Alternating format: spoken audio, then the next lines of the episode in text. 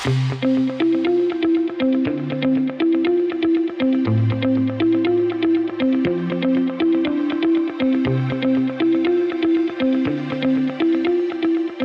everybody, welcome.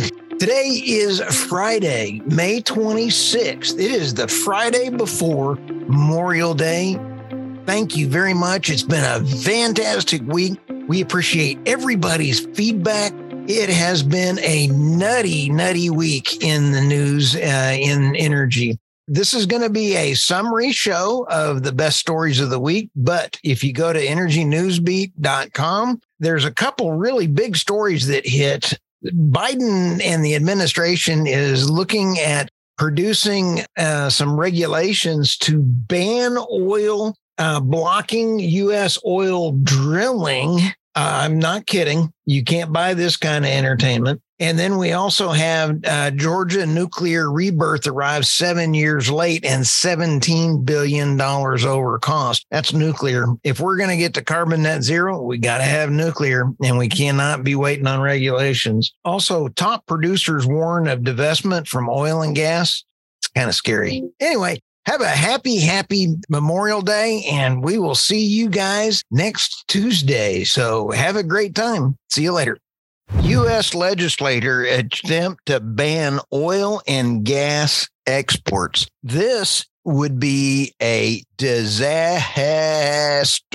Okay. Three U.S. legislators have proposed a bill that would reimpose a ban on U.S. crude oil exports on the ground that this would benefit coastal communities the energy consumers, U.S. Cons- energy consumers as a whole, and it will help the U.S. achieve its climate change goal. No, it will bring the economy to its knees. Let me give you a quote in here.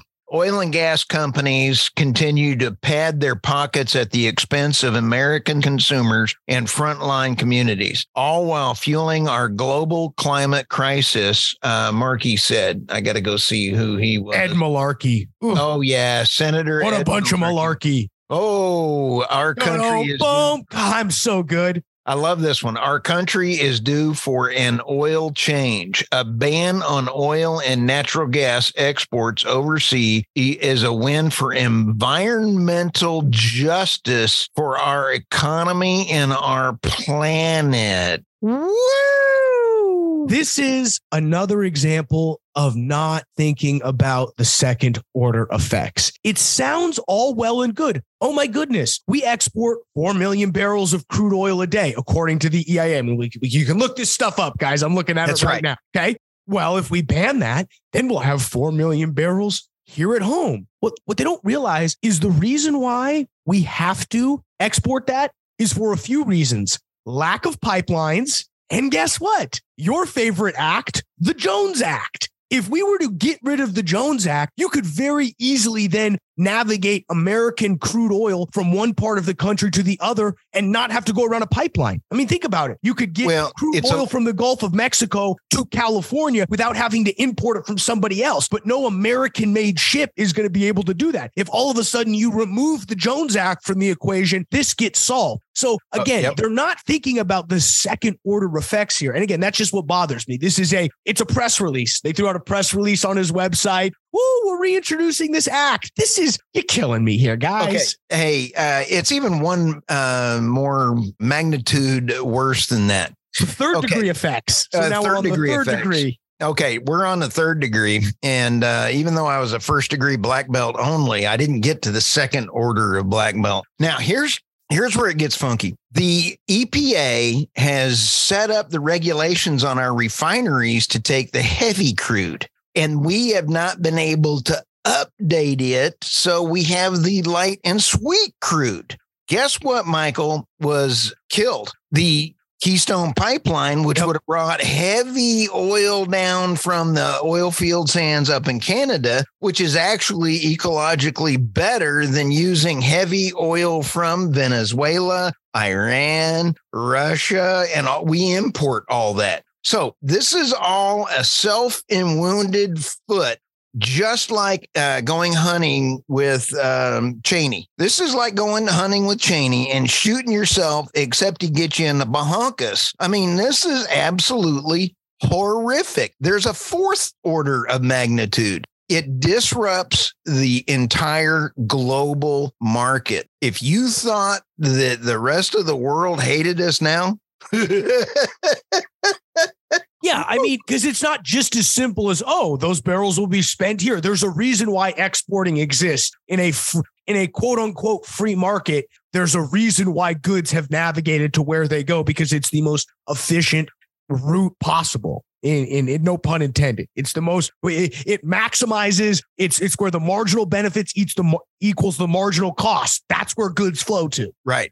And this is not an argument of whether or not climate change or anything else. This is a fact market issue. We're not moving off of, we're going to go through some of this here in a second. Yeah. I mean, we, we yes. all know, we, we all know Stu's big on climate change, so we don't need to reiterate that here. Oh no, this is this is all this is all market, baby. Exxon crushes progressive dreams that net zero has any chance by 2050. It could mean the collapse in global standard of living. Kind of with what we just went along with on that last conversation, wasn't it? But this one has a interesting chart on it, Michael. And if the producer Andy can slide this one in, if not, no biggie, go to the website. Annual share of global CO2 emissions. Michael, look at that. It's the European Union in 1750. They were 100% of everything. That was coal, peat, uh, that was burning your neighbors. You know, that was Monty Python and the Holy Grail bringing out whale oil, my favorite. Yeah, whale oil. We saved them, saved them twice. Well, let's save them twice. In the 1800s, the U.S. popped in, but the China didn't pop in until 1900. But look what's happened. China since uh, 2019, 30, 50, they took off and went nuts. China is making up for lost time and we're going down. So I, I this is a telltale graphic here. Let me go into this next one. In a world of suffocating snowflakery, ESG, hypocrisy, and well, Tranhauser Bush.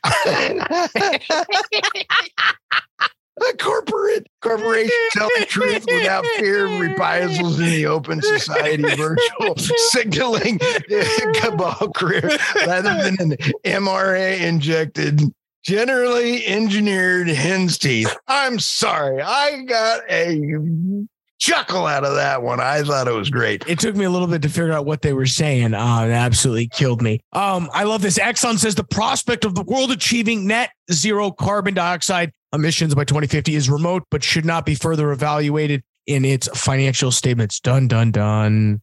I like the next line in here. Uh, Exxon disagreed with a shareholder. Uh, Exxon disagreed and said the world is not on a path to achieve net zero emissions in 2050, as limiting energy production to the levels below consumer demand would lead to a spike in energy prices, as observed in Europe following oil sanctions against Russia over Ukraine this is like gold right here. This is black gold. I mean, eh, that's true. Why Mexico's president is so hostile to solar energy investment? Well, it's kind of like when you get hit by a mule, you kind of don't walk around that mule anymore. And I think there's some interesting things in here. You just said it in the intro, Michael. Uh, Mexico is one of the best potential locations for solar energy generation in the world has great sun, great beaches, on paper at least. Over the last decade, Mexico has successfully attracted billions of dollars in new investment in solar energy, but it has stalled during the president of Andres uh, Manuel Lopez Obrador. Um, oh, I even said a name almost right.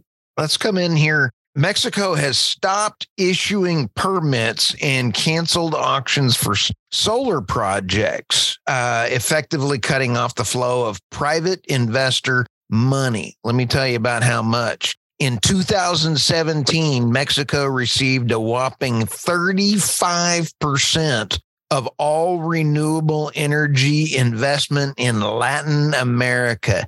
Today, they're only getting 7%. Mexico is going in the opposite. This is a quote from uh, Rivera. Rivera Revolta.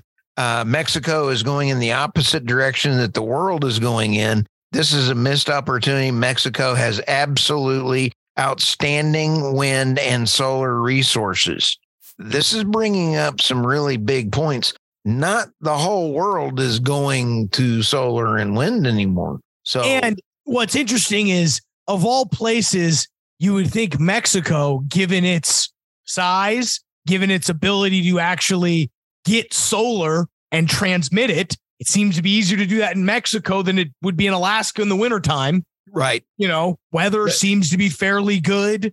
You know, again, they mentioned the minimal season variability. The fact that they're not in on it says something.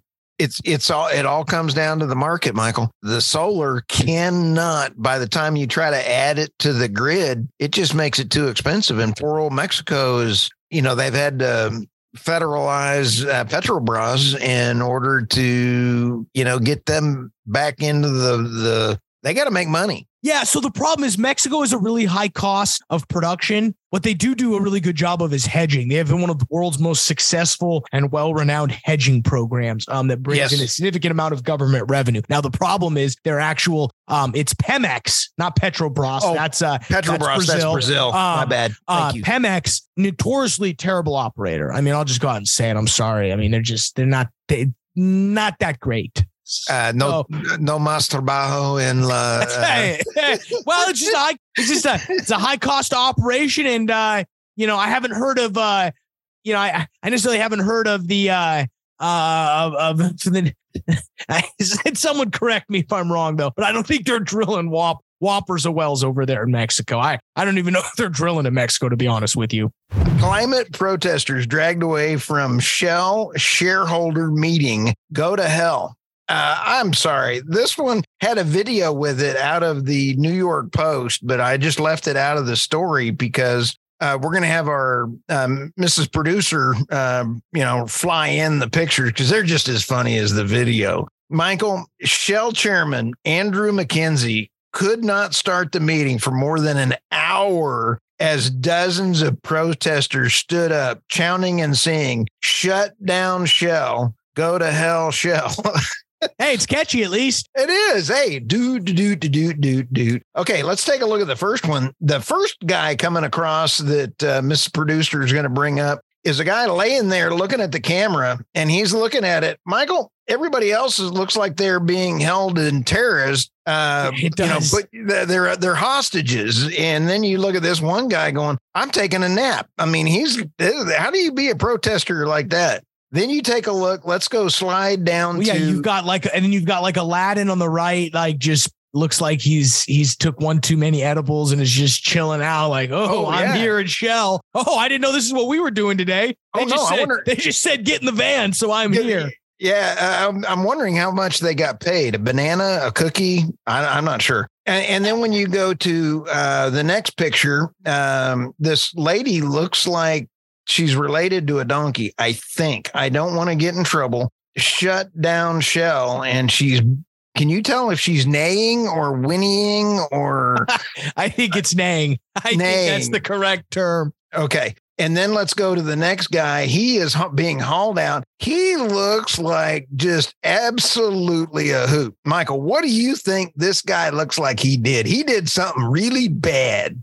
This guy, I bet, is a this guy's just a pain in real life. I bet. Like to get to the point where you're going to get. I mean, it's just that's bad. That's bad. Here he is I mean, for I, podcast I, listeners. He is uh, being pulled. They've got him by his both his legs and his arms. He's literally on all fours. They're carrying him out. Oh yeah, and none of these guys that are bouncing him are lightweights. But yeah, the and taller he, guy in the back is smiling a little bit. He knows what's going on. He's like, oh, "This dude's insane." Yeah, he knows this picture's going viral. yeah, I'm gonna be a. He's, you know, exactly what he's thinking. I'm gonna be on Energy Newsbeat later. Oh yeah, hey, if you're listening, Mister Big Guy in the background, we want to interview you as you were tossing them out. Yeah, so I'm sure. And then the, la- the let's go to the next one here, and then we'll get to the real meat of the story. Miss Producer, can you haul in that one lady? And this one was a lot different. She's in the in the room itself uh, there is a gentleman and she's got her dress down. And I mean, they, they're picking her up and she's looking like she really could go to the bathroom. I'm sorry for saying that. But doesn't it look like she's a kid that is going, I've got to go to the bathroom? And her dad is talking to her right there. And he's like, if you don't, I guarantee you, he bought her one too many candy canes at the grocery store and she's throwing a temper tantrum. Okay. oh, I don't know what I don't know what's worse, that or the one below it where it's the old lady who refuses to get up. Oh yeah, and she's screaming. I mean, like this is absolutely a hoot. And um, yeah, I mean, you just got to love it. Now, here's some things that are in here. This is entertainment. Why and, were they protesting? So that was funny, but why were they protesting? Um, the activists, including members from Greenpeace, Extinction Rebellion, say Shell and other fossil fuel firms are making record profits at the cost of the environment. Nobody bothers to tell anybody two things, Michael record losses that it takes to get to this point of record profits. And Michael, do you think any of those protesters had cell phones? Yeah, they were all probably tweeting about it from their yeah, yeah. Well, guess slaves. what? You got to have oil to get a cell phone. Hello, hello, McFly. McFly. Hello. All okay, right. So I mean, you got to have oil in order to get normal society. They're missing the point. Let's have a talk about how to get to carbon net zero in the fastest, most efficient way. But that's for a whole nother story. Anyway, I got really tickled at this. Yeah, I mean it's it's you're going to start seeing a lot more of this. I'm surprised it's um, you know it's right now it's in the UK. It makes sense, but it, it's only a matter of time before it's Chevron. They're going to be doing sit in at Chevron. I mean this is this well, is it, coming to America. As soon as Soros gets a good idea, he's going to be paying some people to do it. Hey, thank you for listening to the Energy News Beat stand up. Thank you to all of our wonderful listeners. Our show is just going off like you would not believe. Like, subscribe, tell your neighbors, tell your neighbors again, and then vote early, vote often. And thank you. And we look forward to speaking to you soon.